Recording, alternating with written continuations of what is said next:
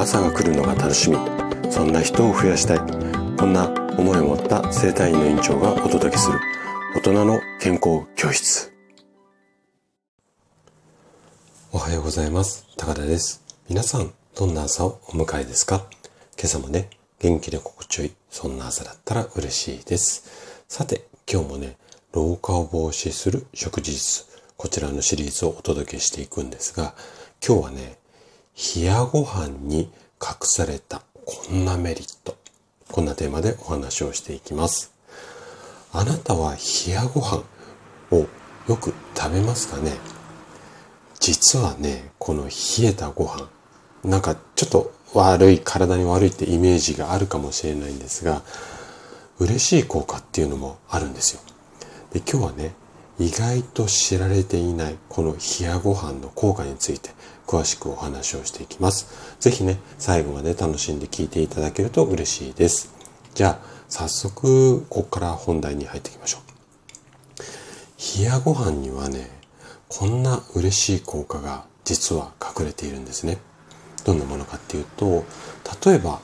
血糖値をコントロールする働きだったりだとか、あとは便秘を改善したり、あとは腸内を洗浄したりとか、空腹感を抑えたり、カロリーを制限したり。うん。なんかこれ聞くとかなりいいやつじゃないですか。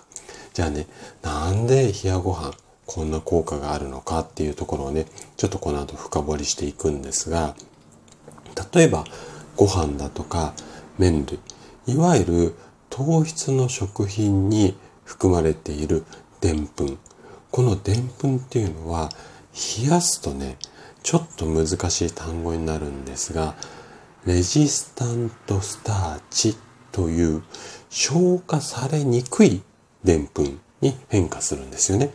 通常だと、あのー、消化しやすいっていうか、すぐ消化しちゃうんですが、冷やすことで、あの、消化されづらいでんぷんに変わります。で、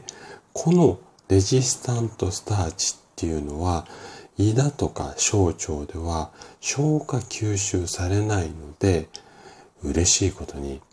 カロリーがね、約50%もカットできるんですよ。その結果、急激な血糖値の上昇を抑えることまでできちゃう。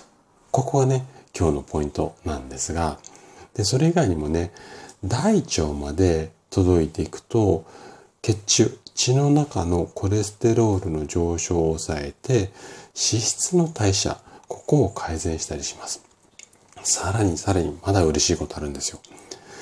善玉菌の餌になって腸内環境を整える。あとは便秘の改善。このあたりにもつながってきます。ご飯と同様に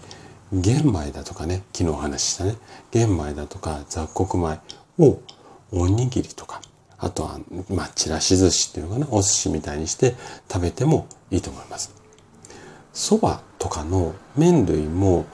冷たいものを選ぶようにすると血糖値の上昇が抑えることをできるんですよ。ね、こういったこうメリット満載の冷えたものなんですが